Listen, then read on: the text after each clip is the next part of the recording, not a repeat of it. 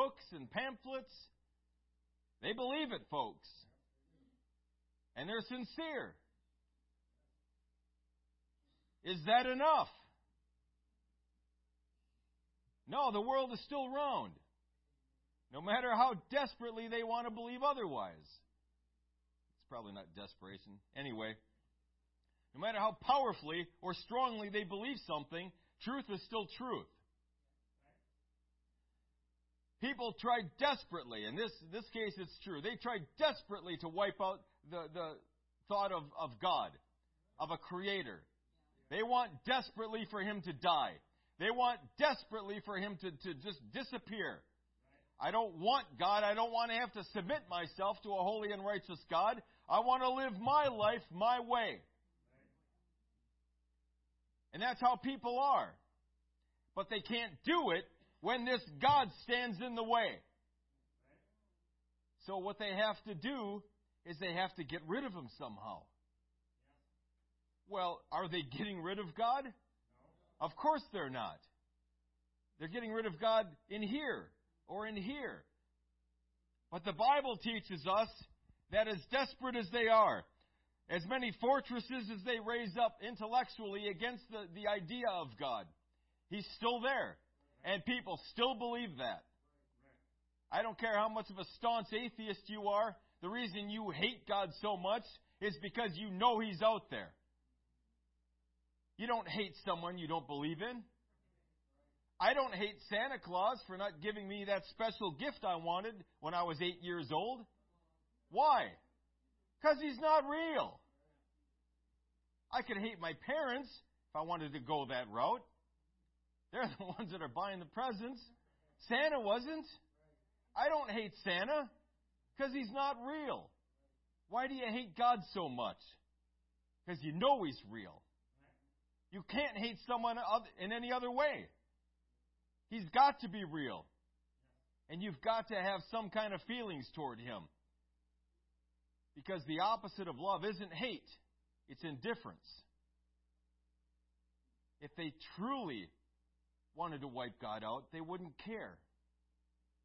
But they can't not care. They have to care.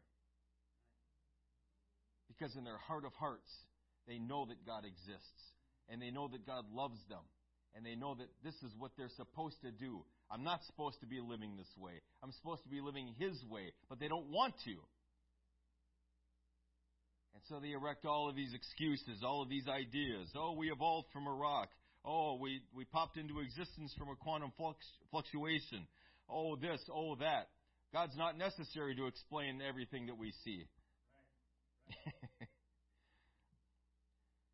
well, when they have a when they have a cogent, rational explanation other than that, I'd love to hear it.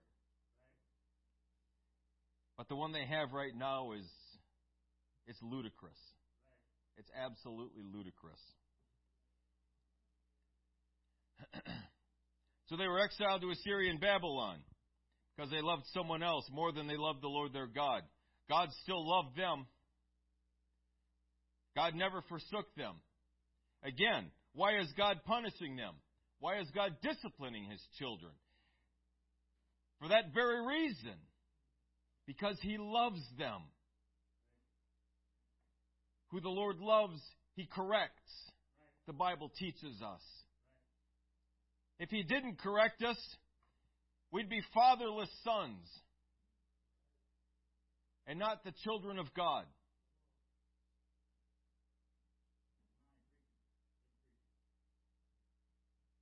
So eventually they learn their lesson worship God good, worship Moloch bad.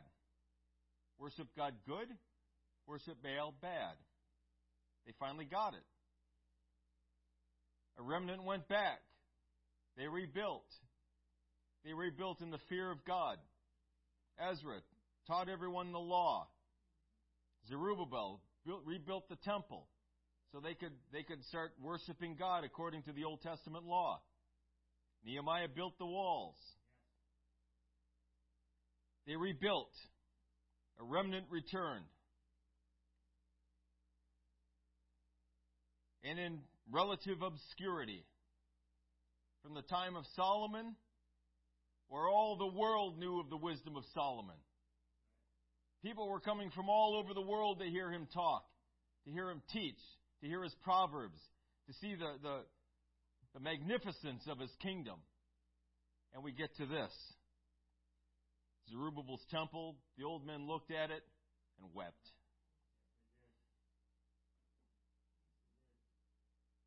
Because they remembered the glory and the splendor of Solomon's temple.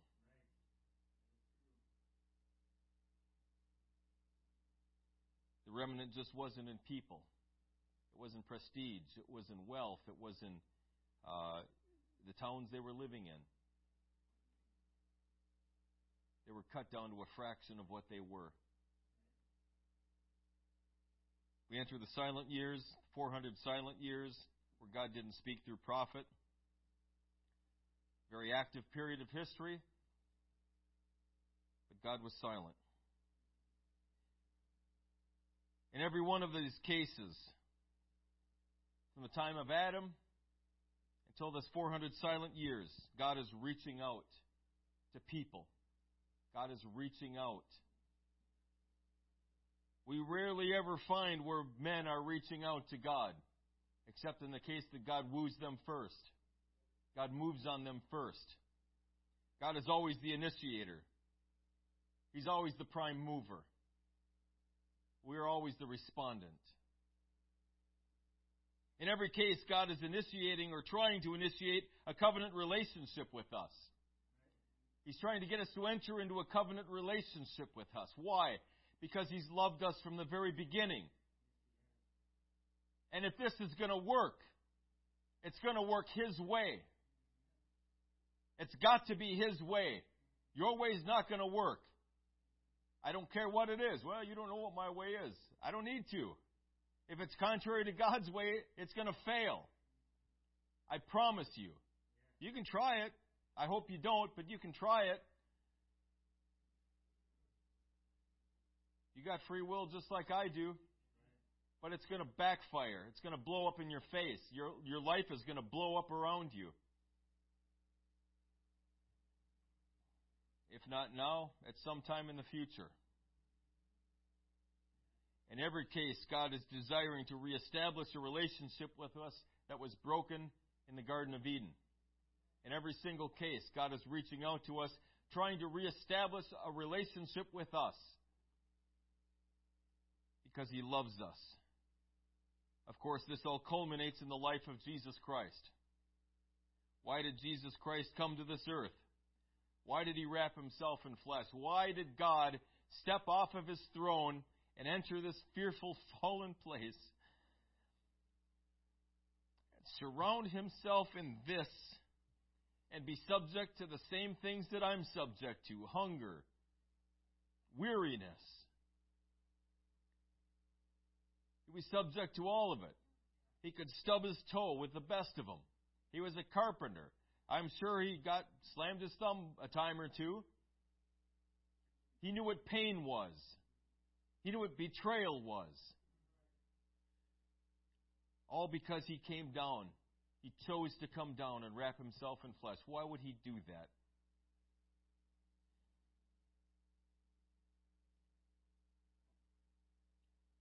Matthew 21, 33 through 39. At the risk of taking this parable out of context, I think I still do justice to it. If not, the bishop will make sure that we get back in line. Here another parable. There was a certain householder which planted a vineyard and hedged it round about, and digged a winepress in it, and built a tower, and let it out to husbandmen, and went into a far country. When the time of the fruit drew near, he sent his servants to the husbandmen, that they might receive the fruits of it. And the husbandmen took his servants, and beat one, and killed another, and stoned another.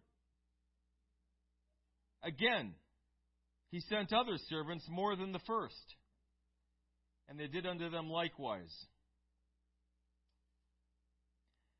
But Last of all, he sent unto them his son, saying, Hail reverence, my son. But when the husbandmen saw the son, they said among themselves, This is the heir. Come, let us kill him, and let us seize on his inheritance. And they caught him, and cast him out of the vineyard, and slew him. Now, I open with that preface because I know that this is talking about the nation of Israel, time of the Gentiles coming in. But I think we can expand this without doing injustice to the meaning of the verse to all of mankind. God has been sending servants to all of mankind through all of history. We read in the Old Testament what Jesus is referring to here. He's sending prophets to the nation of Israel. Repent, come back to me. Come, let us reason together. Though your sins be scarlet, they're going to be as white as snow. What have I done? Lay your charge against me, and I'll answer it. What have I done that make it basically that you hate me so much? That you that you love them more? Tell me. The Holy One of Israel, in several places in Scripture, bares his soul to his people.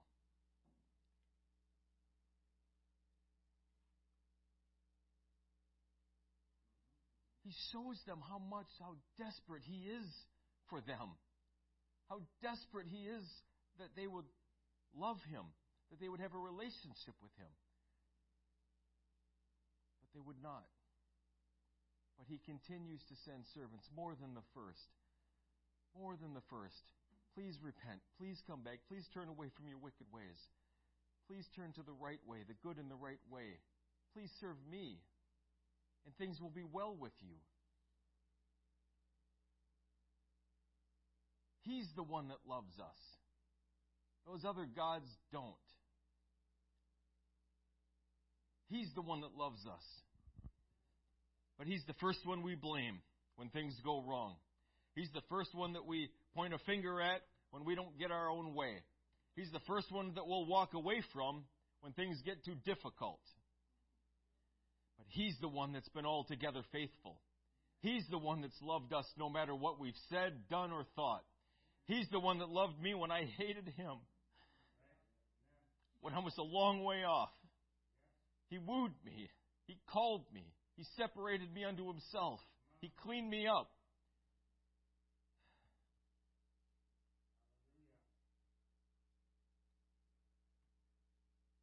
He loved me. Hosea 11, verses 1 through 9, demonstrates this.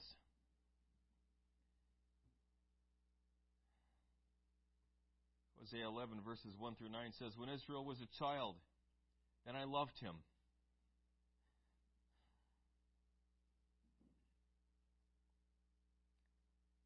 I loved him and called my son out of Egypt. As they called them, so they went from them. They sacrificed unto Baalim and burned incense to graven images. I taught Ephraim also to go, taking them by their arms, but they knew not that I healed them. I drew them with cords of a man, with bands of love. And I was to them as they that take off the yoke from their on their jaws, and, and I laid meat unto them. He shall not return into the land of Egypt, but the Assyrian shall be his king, because they refuse to return. And the sword shall abide on his cities, and shall consume his branches and devour them, because of their own counsels. And my people are bent to backsliding from me. Though they called them to the Most High, none at all would exalt him. And even though this was the case, even though he loved them and loved them and loved them, and still they refused to serve him, he says this How shall I give thee up, Ephraim? How shall I deliver thee Israel? How shall I make thee as Admah? How shall I set thee as Zeboim? My heart is turned within me, my repentings are kindled together. I will not execute the fierceness of mine anger.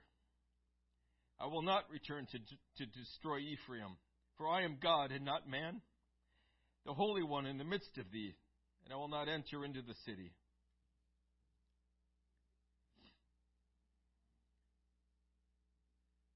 Folks, we cannot get to a place where God ceases to love us, where God ceases to work in our lives, where God ceases to stop reaching out to us. We can't get to a place.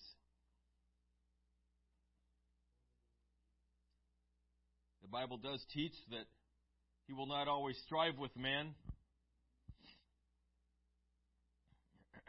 Eventually, If we're insistent enough, God will honor that. Eventually, after He's reached out and reached out and reached out and tried and tried and tried, if we continue to swat His hand away, if we continue to tell Him, I don't want you, no, the answer is no. Eventually, He's going to stop knocking. He will leave you to your own devices. I was going to say, God help you then, but the only one that could have helped you is now gone. Can you come back from that? Of course you can. Make a choice. Say yes to God. But at some point, God will stop knocking because He's going to honor your free will. Does He want to do that? Never. Absolutely not. It breaks his heart to do that. But he will do that. He will let someone walk away from him if that's in your heart to do so. We saw it with the rich young ruler. He didn't pursue him, didn't try to explain what he meant by what he said, didn't try to start over. Just let him walk away. Bible says Jesus loved that man.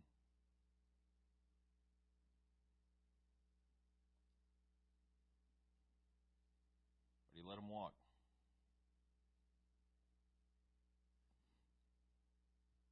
God desperately wants a relationship with us.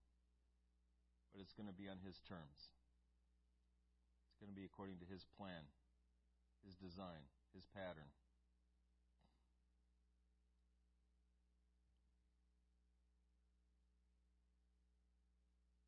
God loves us enough to send people to us, to speak to us, to pray with us, to minister to us. And if that doesn't work, He'll send other servants more than the first to try to get us to wake up, to see truth, to see reality. See, the problem with folks today is they're so steeped in these other worldviews, they can't see truth staring right in front of them. They can't see it because they got these lenses on that filter it all out. If I have red colored glasses on, all I see is red. Everything else, it's gone now. God wants to do is take the glasses off so that we can see truth, we can see reality take the blinders from off of our eyes, from the veil from off of our hearts. Because he loves us. He so desperately loves us. And so he sends his servants out to us to woo us in cords of love to a place of repentance, to bring us into a covenant relationship with him.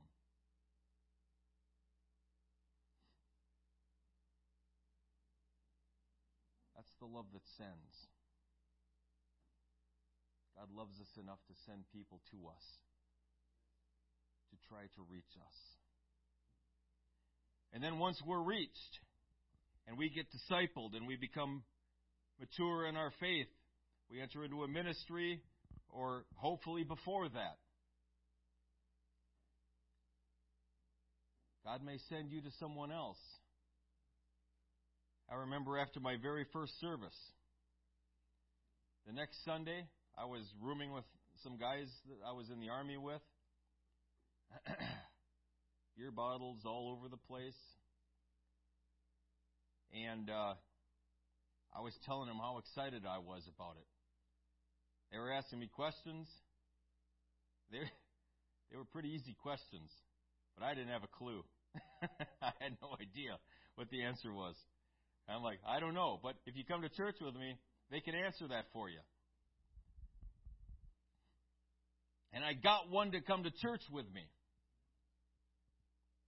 And then I got a call saying that my CQ replacement didn't show up. So now I had to go in and sit on stupid CQ. And now the guy wouldn't go because I wasn't going. And I never did get him to come back. I was so mad.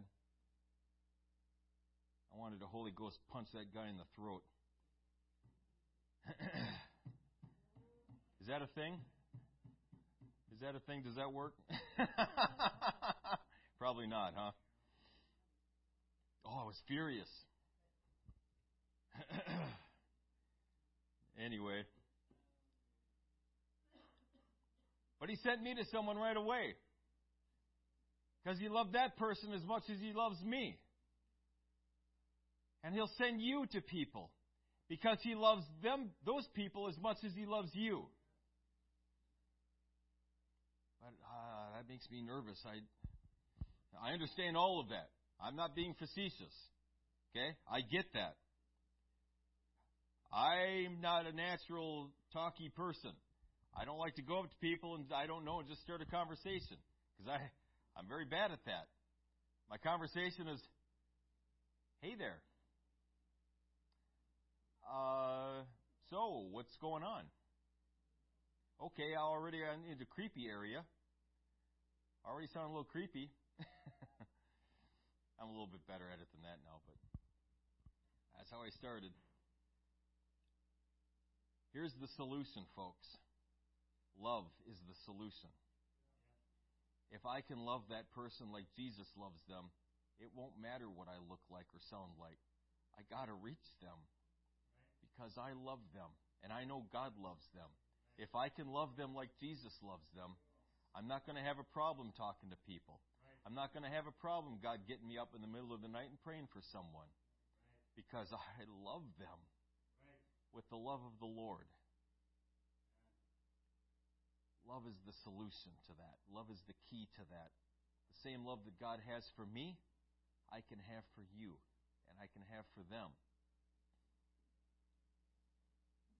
We can't do it without God's love. There are people who are naturally built for that, I guess. They can just walk up and talk to anyone, make great salespeople. Uh, I'm not a great salespeople. I've tried.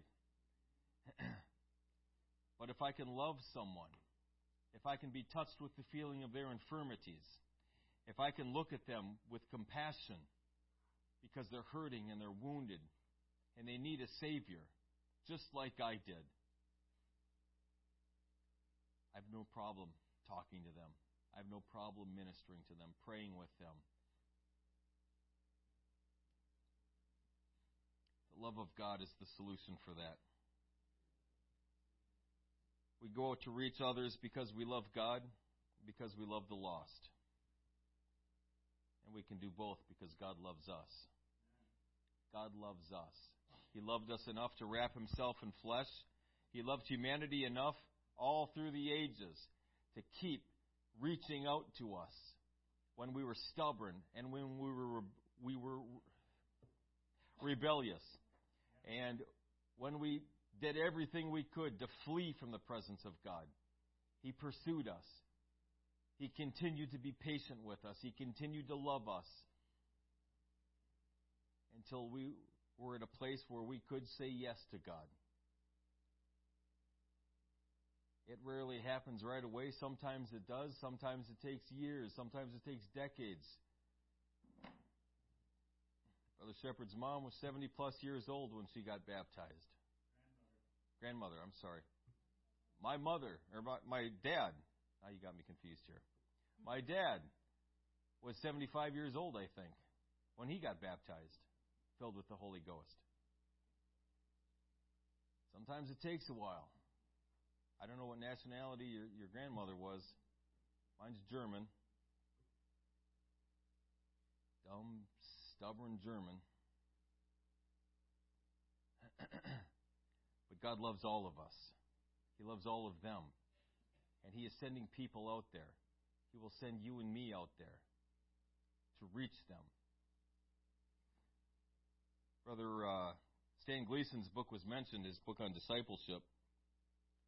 In that book, he, ma- he makes the assertion that uh, the term soul winning is not a New Testament term. It's actually an Old Testament term. In the New Testament, we, we refer to discipleship, making disciples. And so uh, I kind of like that distinction because in the past, we've had people that have been very good at soul winning. And then they just let them die on a pew. And I, I despise that model. I despise it for all kinds of reasons. I like discipleship because we are making disciples. Part of that, of course, the first necessary step is salvation. We can't go any farther until we get salvation. We get the blood of Jesus applied to our lives. But after that, there's a whole lot more that needs to happen. We're not done. We just started. We just started. God loves me, and He loves me enough to not leave me here. He wants me to continue on to perfection, to completion, to Christ likeness. And He wants them as well.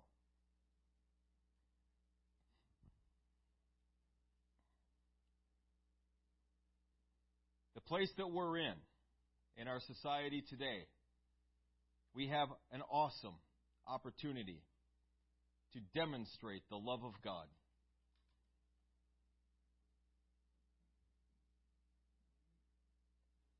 And when I'm talking about love,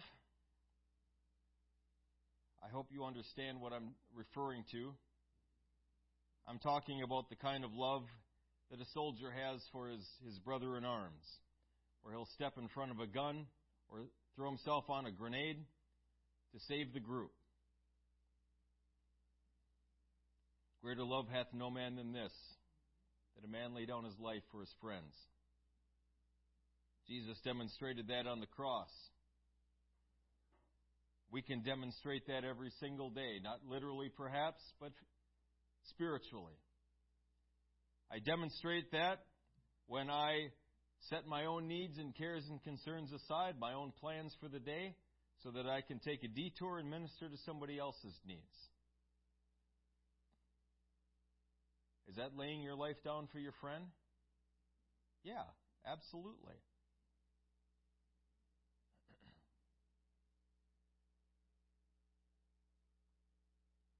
Esteeming other better than ourselves.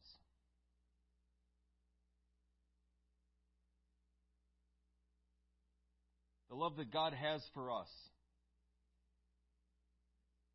is quite a bit more powerful than we can generate on our own.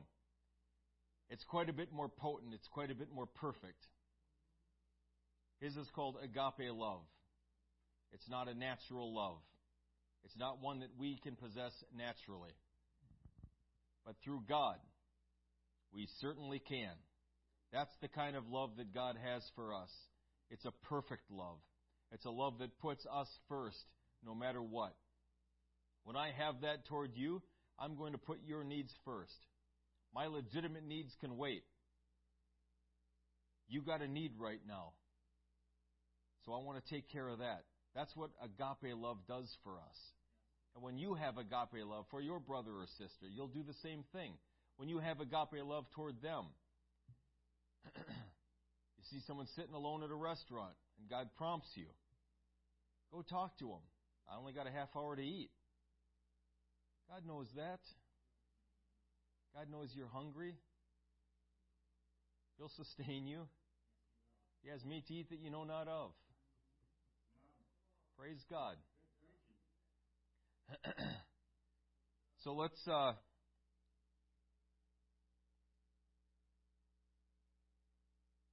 let's allow God to make us spiritual. Let's allow God to lead us into the realm of the Spirit. We have spent a lot of time in the physical, necessarily, but that's not where God really works. We see some answered prayer in the physical, we see healings in the physical, things like that. But the greatest works are done in the spiritual. And that's where we need we need to live in the spirit. Live and walk in the spirit, the Bible says. And you'll not fulfill the lusts of, of the flesh. We've got to be spiritual creatures. We've got to be filled with the Holy Ghost. We've got to know how to pray and to fast. We've got to know what the Word of God says. We've got to be well versed and skilled in using the Word of God. And we've got to practice what we preach. We have got to do that. Faith is action, right? I demonstrate what I believe. If I'm demonstrating something other than what I'm saying, that's the definition of hypocrisy, right? If I'm preaching something, I better be living it. I better be demonstrating it to my family, my coworkers, at the restaurant. We are called to demonstrate Jesus Christ, to show them who Jesus is, not just tell them about him. Show them. And God is so gracious and He's so kind to allow us to do that. Let's all stand.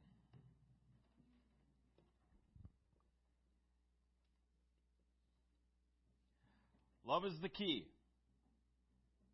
Perfect love. The love of God. It will take away all of our excuses, legitimate or otherwise. It will take away all the reasons we have for not doing what we know God wants us to do. And then, instead of having to get someone up here and guilt us into doing the work of God, which is always very effective, right? No, not at all. That's not at all effective. So guilt doesn't work. How about if we wanted to? Wouldn't that be awesome? If we wanted to do that, if we needed to do that, if it was like fire shut up in our bones, we had to share this. Well, we can get to that place.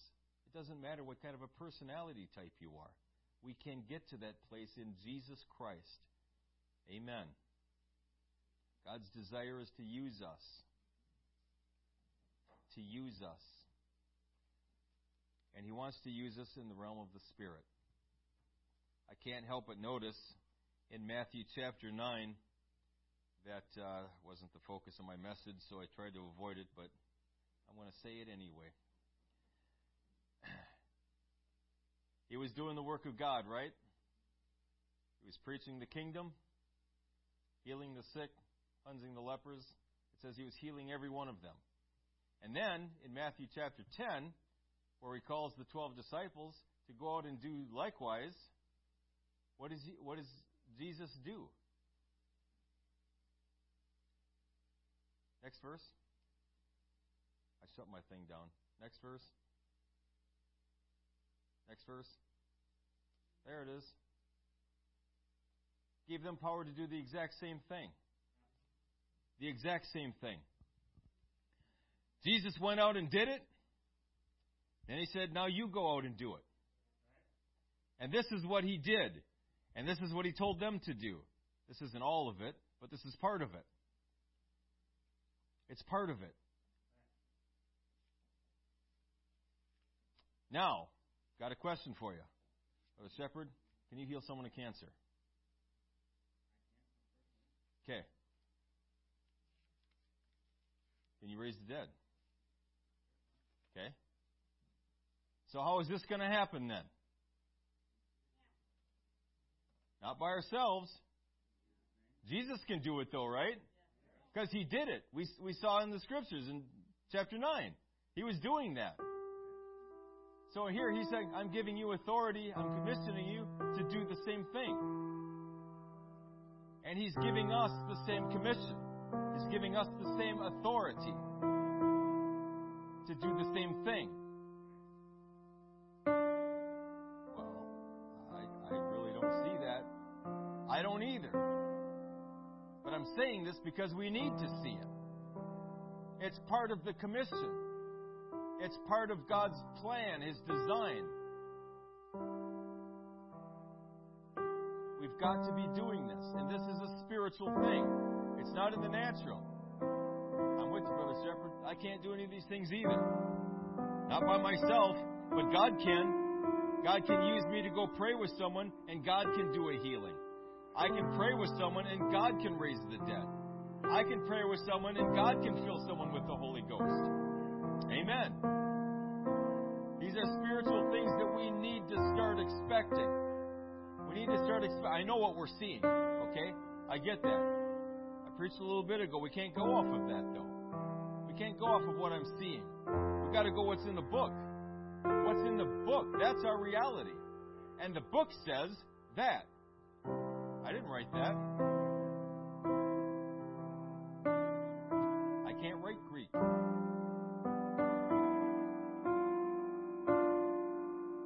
Jesus wrote that.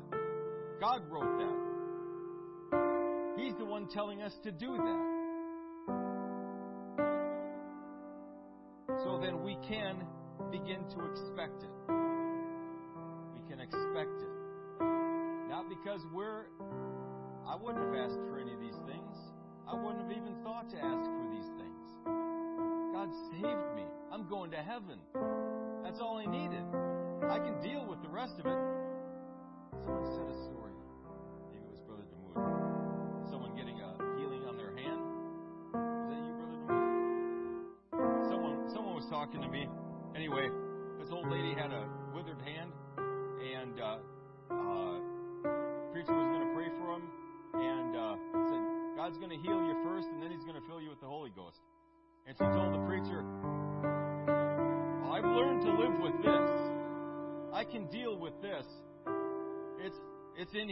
Can't deal with anymore. This is what I need healed." And I thought that was pretty powerful. But God ended up taking care of both anyway. She got healed and she got the Holy Ghost. Amen. And why not? Why not? We can look also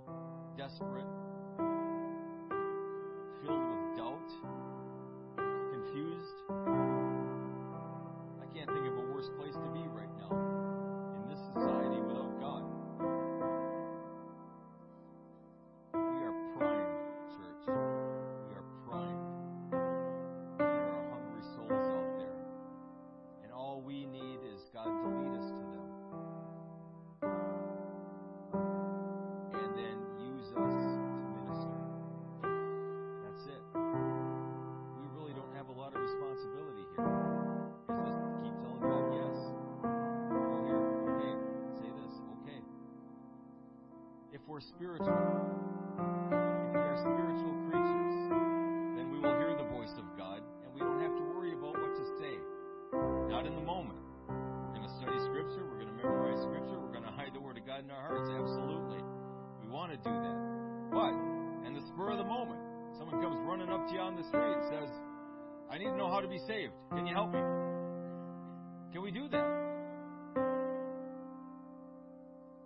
Life is falling apart. What can I do? Can we help? Can we help them out with that? Maybe, maybe not, but I know God can. I know God's got the right answer for that. And all I need to do is open up and let God speak through me.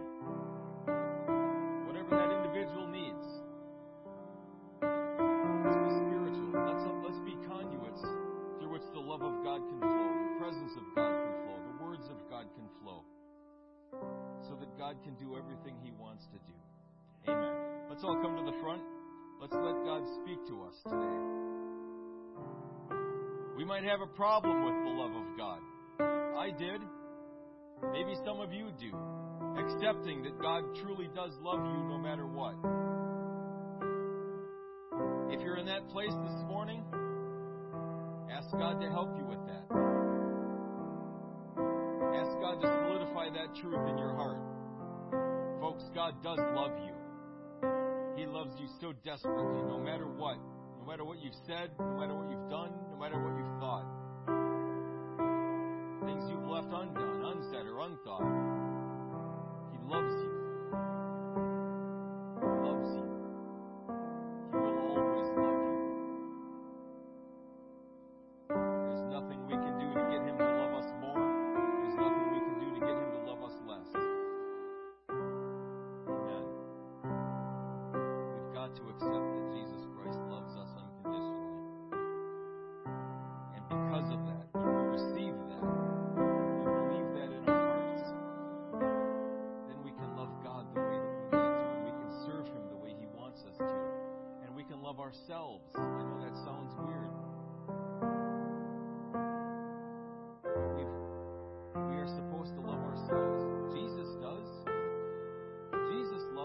Not talking about narcissism.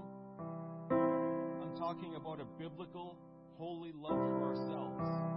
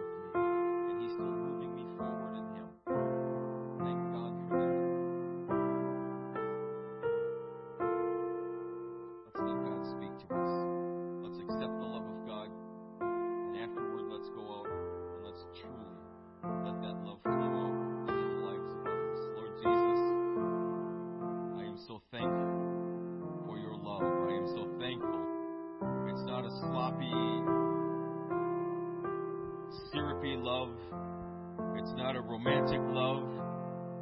It's not a tummy love. It's a love far deeper than all of those. It's a love far more powerful than all of those. It's a love that will see every one of my needs met.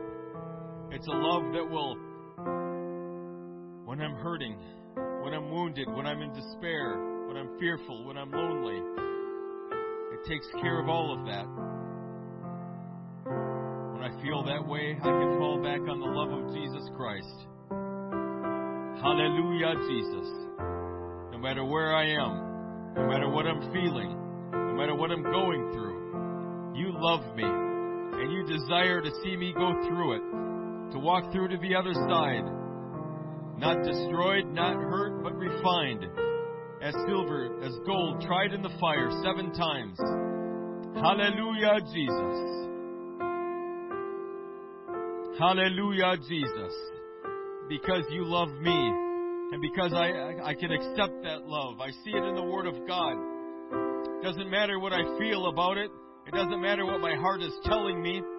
I am worthy of your love. You have created me worthy of your love. You have declared me to be worthy of your good things. Hallelujah, Jesus. Hallelujah, Jesus. Pray, oh God, help us to receive your love today. Let your love flow out of us into the lives of others. When we look upon the lost, when we look upon our loved ones, our, our co workers, those on the street, help us to see. Help us to see them as you see. Help us to feel toward them as you feel. That they are lost and in need of a Savior. Oh, hallelujah, Jesus. Hallelujah, Jesus. Let's continue to pray, church. Let's build an atmosphere of expectancy here. God wants to do great things here. Amen, amen.